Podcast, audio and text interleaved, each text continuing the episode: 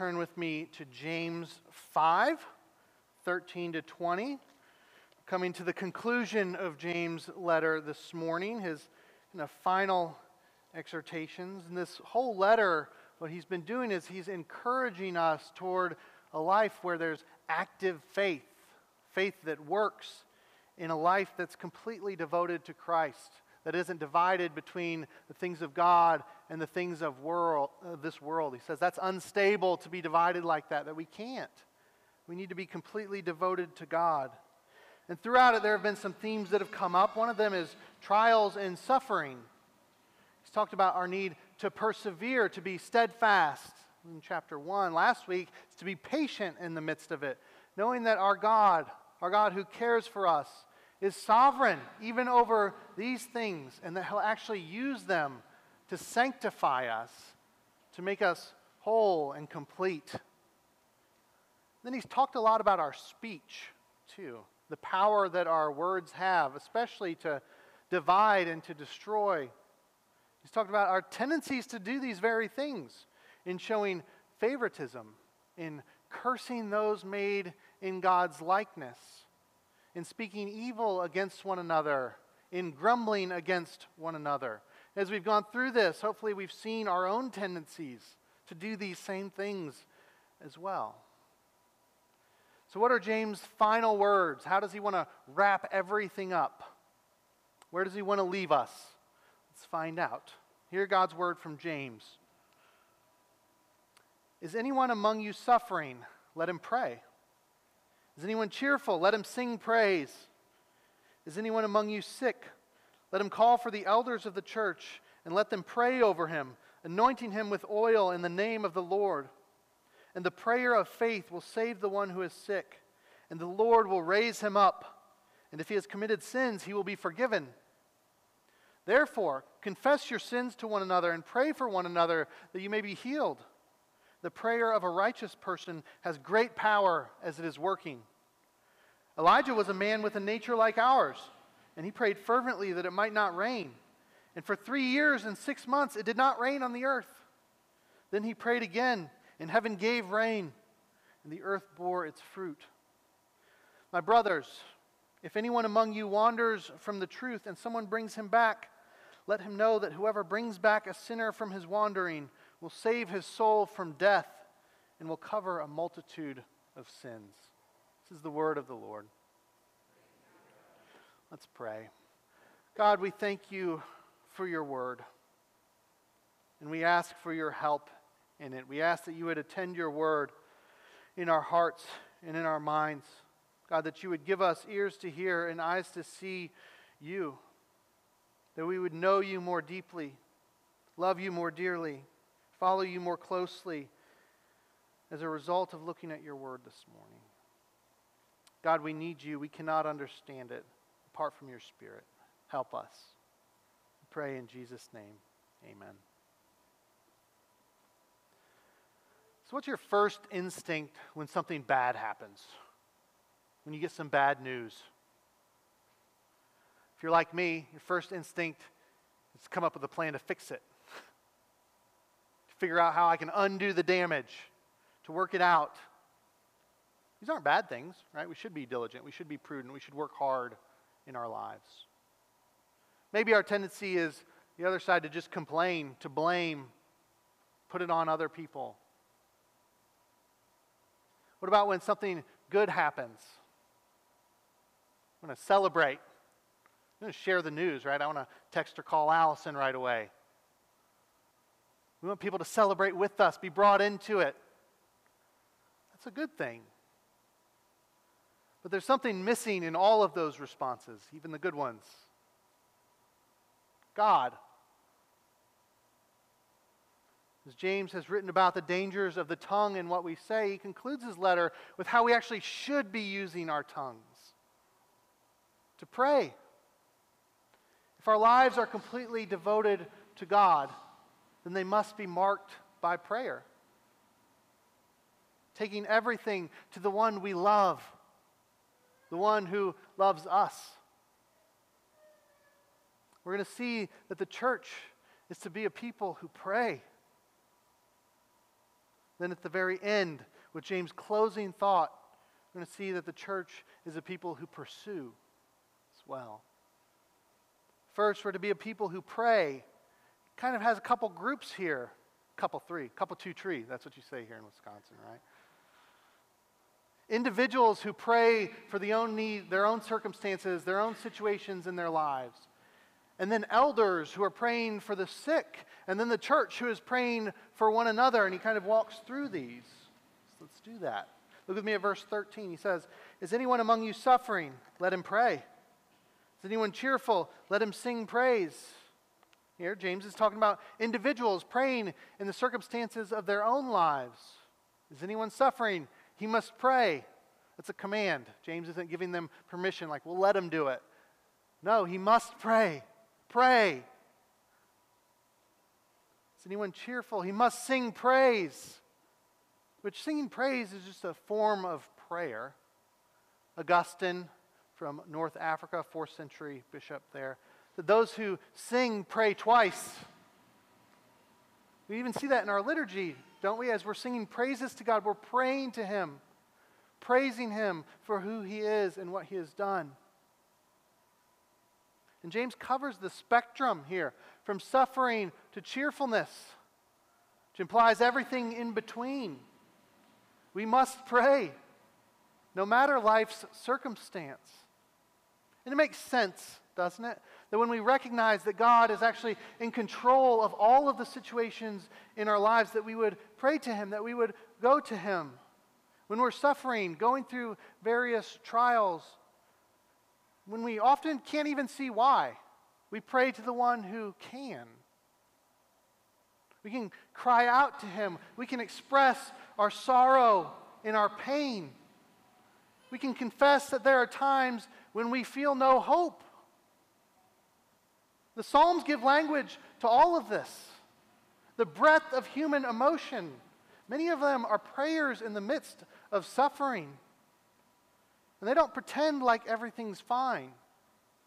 They're honest about their experiences, their thoughts, even their feelings of sometimes abandonment and despair.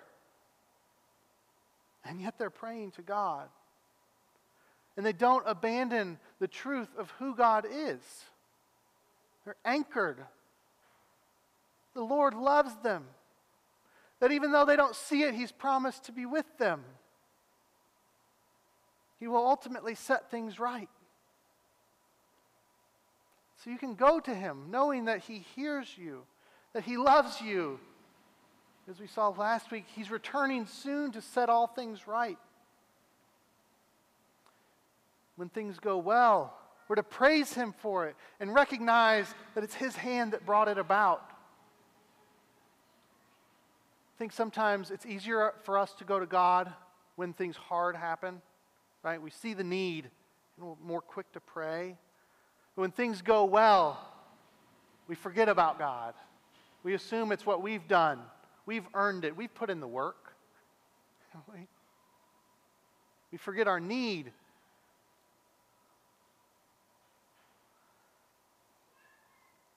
But it could have just as easily not worked out. Right? It's actually God who brought it about. For any of us who have successes and things going on, there are just as many people who have worked just as hard, who have done the same things, and it doesn't. But praise God for His goodness to us in answering prayers, in providing us with success in different areas. This prayer through all of these circumstances. That's what a life devoted to God looks like. One that recognizes His sovereign, loving hand no matter life's circumstances, and it trusts Him. As the old hymn says, that through prayer we hallow every pleasure and we sanctify each pain. That's what we're doing through prayer. And when we know that our God is a generous Father, who only gives good and perfect gifts to his children. We go to him with everything.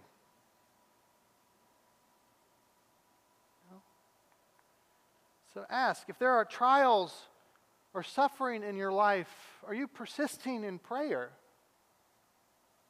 It's easy to pray a couple times and then stop, isn't it? The verb he uses has a sense of ongoing, it continues. And this comes right on the heels of last week, James saying, Be patient in the midst of suffering. We shouldn't have this assumption that God's going to answer the prayer and make it disappear like that. He just told us to be patient and then to pray in the midst of it. Right? It's so easy to pray at first and then give up on it as if God has given up on us.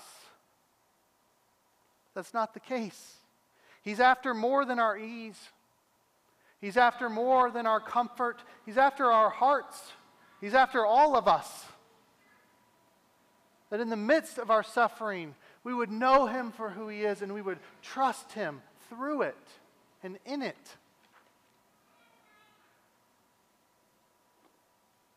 On the flip side, are there blessings or joys in your life that have been absent praise?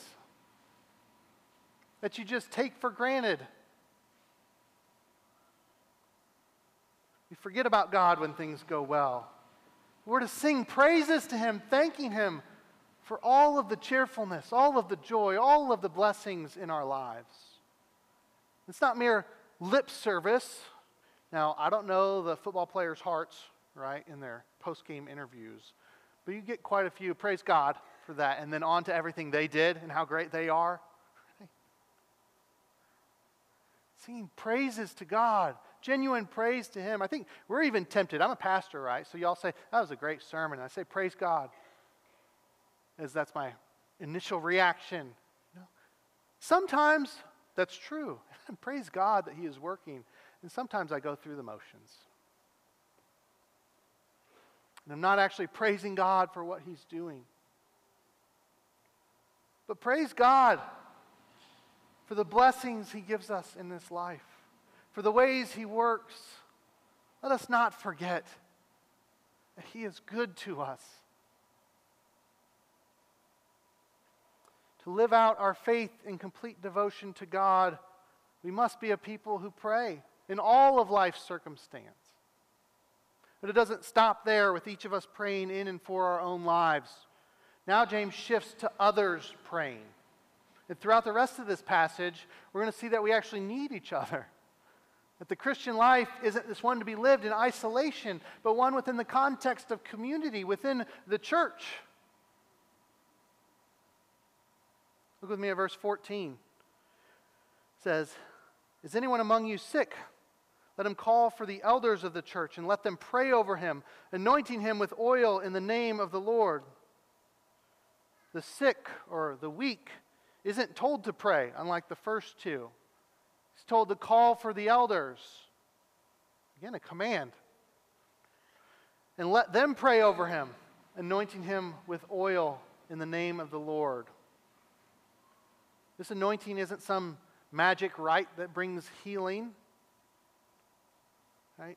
The anointing is kind of setting the person apart for the attention of God, saying, This is who we're praying for, asking God's healing hand to be touched on this person. The word we use is consecrated, set apart for this. That's what the oil does. The oil doesn't heal. Even in the next verse, we see that it's the prayer of faith that has the effect, not the oil we can notice a few things. The person is really sick, they're weak, they're probably bedridden, can't get out of bed. You notice that they call for the elders to come to them instead of even going to the elders. Then this is the only time the preposition over is used in prayer. We talk about it more. I'll pray over this, pray over that. This is the only time that preposition is used, and it's probably actually like physically over them as they're lying in bed sick and weak, that the elders come and pray over them, pray for them. And it might be that the person is even too weak to pray for themselves. And so others are brought in to lift them up in prayer in their place. Have you ever felt so weak that you can't even pray? Do you need others to do it for you? Sometimes that's life in the body of Christ. What's the result? Look at verse 15. And the prayer of faith will save the one who is sick, and the Lord will raise him up. And if he has committed sins, he will be forgiven. The words here can refer to physical healing, being lifted up even from the bed, raised up, or what we all know we ultimately need spiritually to be forgiven of our sins, to be raised up on the last day. But in this context, and in the context of James, he seems to be talking about the physical healing. And then possibly even sickness caused by sin. That's where the healing comes in. But then we have to ask but what if God doesn't heal? Does that mean there isn't enough faith? I don't think so. Though James puts it in a pretty straightforward way here, healing isn't guaranteed.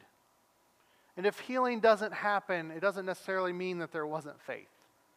You can think of Paul in 2 Corinthians 12. He prays three times that this thorn in his flesh would be removed, which is most likely this physical ailment. And yet God didn't remove it. I think we'd have a hard time saying Paul didn't have faith. I'm not going to make that accusation. So, how should we think of it then? I think a great place to start is with our catechism, which I would just recommend to you on the whole anyway. It's a good foundation of theology for us to know what the Bible teaches and what we believe. But the question, what is prayer? The answer is prayer is an offering up of our desires unto God for things agreeable to His will in the name of Christ with confession of sin and grateful acknowledgement of His mercies, thankful acknowledgement of His mercies. If we know God to be who He claims, who James has told us He is, then we can completely trust Him that we can submit ourselves completely to His will over and against what we might want. We can take our desires to God with an open hand and say, God, I want these things. But if you don't want them for me, I want what you want. It's better. You know better. You love me more. You want what's best. Isn't that how Jesus prayed, even to the Father? Think of the Garden of Gethsemane. He's sweating blood because he knows what's about to happen to him. And he prays, My Father, if it be possible, let this cup pass from me.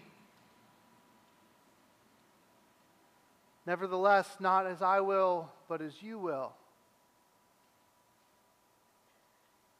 It's even what James said in chapter 4.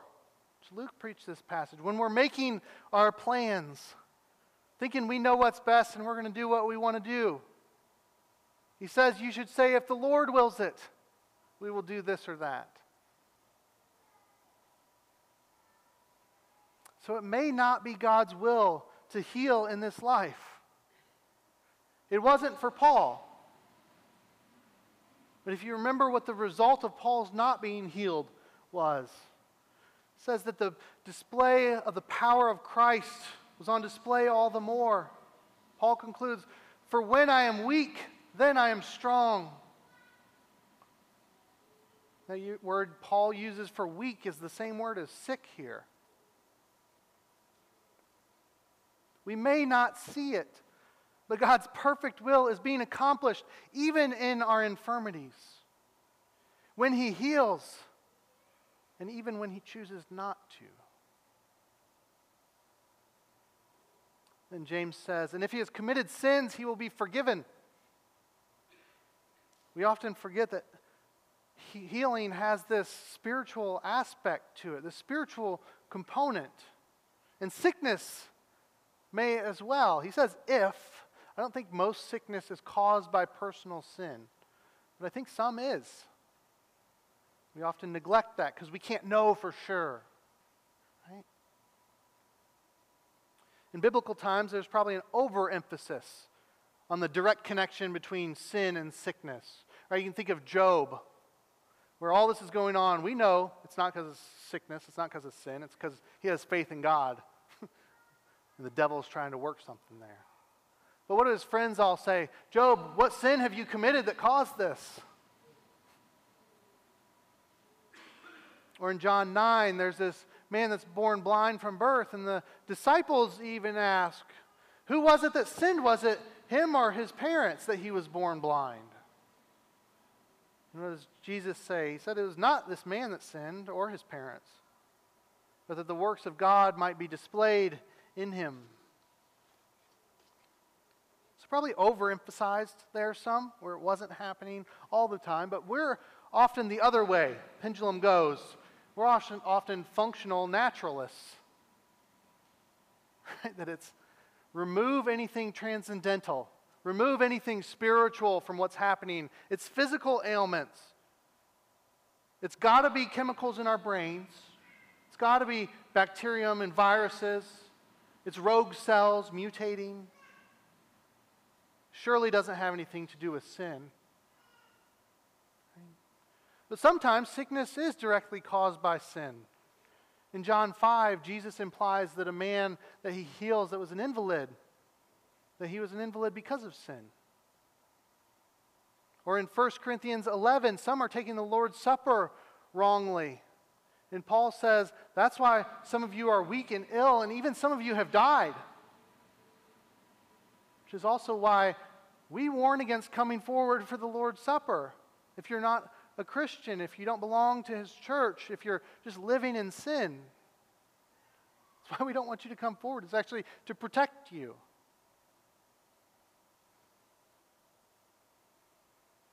And I said we can't know exactly what's caused by sin, the direct correlations or not. But I think we fail to ask the question have I sinned often enough? That when we're sick, when things are going on, a good question to ask is there sin in my life that I need to confess and repent of? Related to this sickness specifically or not? We don't know how that works, but we should be examining our own hearts.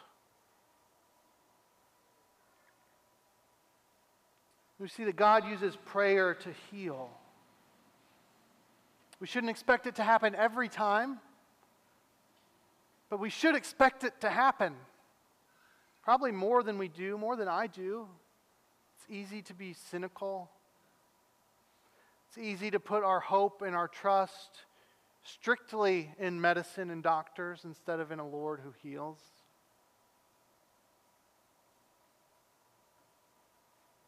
But God does heal, sometimes miraculously. But often He's the one using those doctors, using that medicine, using this stuff. It's called common grace that we learn more about how our bodies function, how He designed them to work in this world, and He works through those things. But we neglect the spiritual aspect of it. We should make use of those means. Don't hear me say we shouldn't go to doctors, we should pray it away. Not saying that. God has given us those things as gifts to help. But we can't neglect God in the midst of it. We can't neglect to pray in faith to the one who is truly able to heal and to save. And when there's serious sickness, call for the elders. We'll come pray for you. It's a command there, actually, to do it. Call for us. We will. So God's people are to be a people who pray for all the circumstances in their own lives, and then the elders for the sick. But then also for all of us, praying for one another that wounds might be healed and sins forgiven. Look with me at verse 16. So he's following on what he just said about the prayer of faith, bringing healing and forgiveness. And now he shifts from the elders to the whole church. He says, Therefore, because of this, Confess your sins to one another and pray for one another that you may be healed. The prayer of a righteous person has great power in its working. This is the only time in the Bible that we're actually told explicitly to confess our sins to one another. Usually it's referring to confessing sins to God. in Scripture, we're never told to just share our sins for the sake of sharing them. It's always for healing and for forgiveness. So the theme is to confess them to the one we have wronged. That always includes God. You can think of David saying that against you only have I sinned when he sinned against other people, clearly. But it also includes each other. When we sin against one another, we need to confess that. I think we need to use wisdom in this. I don't think we need to go into every detail. I think that sometimes that brings more harm than good. But we need to confess when we have wronged one another. And we need to pray for each other so that there can be healing. James has been talking about these kind of divisions in the church that are caused by sins, especially sins of speech. And so here he's referring to these divisions where the body is divided, where they've been speaking against one another, grumbling against one another, showing favoritism to different people in the church against others, judging them where we should be for one another. We should be loving one another. He says, confess your sins to each other. Pray for one another that you might be healed. When I was on a summer project with a campus ministry after my first year of college, I've been walking with the Lord for about five, six months at that point. But I got, you get put in a room with like eight guys in this like little tiny hotel room. It's miserable, but there was this one guy that got put in the room that I just did not get along with well. Like, I couldn't stand him. He just got on my nerves with everything. And obviously, it was all his sin, and I didn't have any, but it was just, just a joke. Um, but I'm having this really hard time with it because, like, I, I, I actually do want to love him, but I don't. I hate him. I don't know how to make that happen. And I'm talking to one of the, one of the leaders about it, and just at my wits' end, I don't know what to do. It's miserable. Like every minute I'm in there, I'm just angry. And he asked me if I'd been praying for him. And I'm like, no. Duh. And he challenged me to actually start praying for him every day. He said it's hard to hate someone you're consistently praying for. And so I did. And he was right. And though I was praying for God to change him, some of that happened. But more than that, God was changing me. He was working in me, helping me to actually love. And in doing so, He was bringing us closer together, that He was healing this rift in the body of Christ. We didn't ever become best friends. But we get along. and I love him. Yes, who in here do you need to reconcile with? Who have you sinned against that you need to confess, that you need to pray for? Not saying you'll be best friends, but we can't have these divisions in the body. We can't have these factions. Another way, maybe, to put it is Is there someone in here that you don't love? Putting it positively or negatively. That's the command Jesus gives us, right, in John. This is a new command I give to you that you love one another just as I have loved you. You also are to love one another in here that you might avoid. Don't avoid them and pretend like they don't exist. Or don't let resentment seethe under the surface. Pray for them that you might be healed. Right now, with COVID variants and vaccines and masks, maybe there are those here with whom you disagree strongly. And it's affecting your relationship with them. Some of you who have been vaccinated see the ones who aren't. and you're a little bit hoping they get sick so you can say, See, you should have gotten the vaccine. Or those who didn't, and see people that did get the vaccine, and we see breakthrough cases and say, See, it doesn't mean anything. So easy to be divided on all of this. Pray for them. And not that they'll just agree with you, but that you can love them in the midst of disagreement. You might say, that's a pretty tall order. I don't know that prayer can do that. That's how God works through the prayers of his people. He brings about change in this world through prayer. He brings about change in us through prayer. James says the prayer of a righteous person has great power as it is working. And he gives this example of Elijah. And we usually put Elijah on the pedestal, right? He's there with Moses at the transfiguration. That's not what he says. He doesn't emphasize that he was a prophet. He says, who has a nature just like you. He's just a person. Yet he prayed according to the will of God and it happened. You think it's too much for prayer to heal sickness or division, to reconcile people at odds with one another. Elijah prayed that it wouldn't rain, and it didn't for three and a half years. Then he prayed again that it would, and it rained, and the earth bore fruit. God works through prayer. We must be people who pray. That's what it looks like to be devoted to God and reliant upon Him.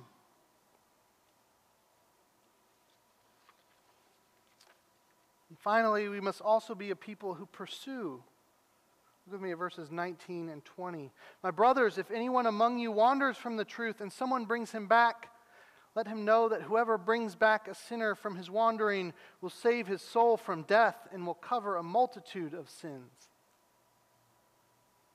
The note James leaves us on is bringing back those who wander from the truth, pursuing them, going after them where they've gone astray.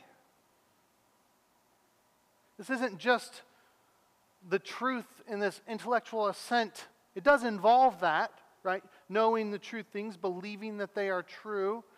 But James is not content with leaving things there ever. It's actually how you enact it in your life. How does it play out in your life? So when we see brothers and sisters choosing sin, choosing to disobey God, and His design for the world, what's our response? Based on what James has said, we can assume that we should pray for them. we should. But it can't stop there. James says if you bring them back, which means you went after them, I think it's easy for us to write people off it's hard to have those conversations. It's easy to say it's sad where their faith is heading, where their lives are leading, without ever going after them, without actually stepping into that mess, in that muck. It takes time, it takes energy, it gets messy.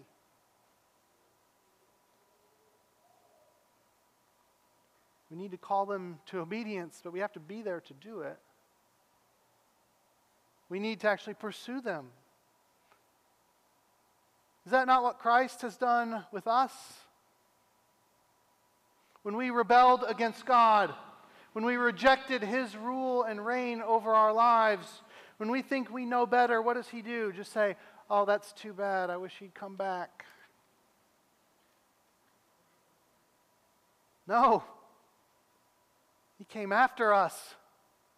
He pursues us.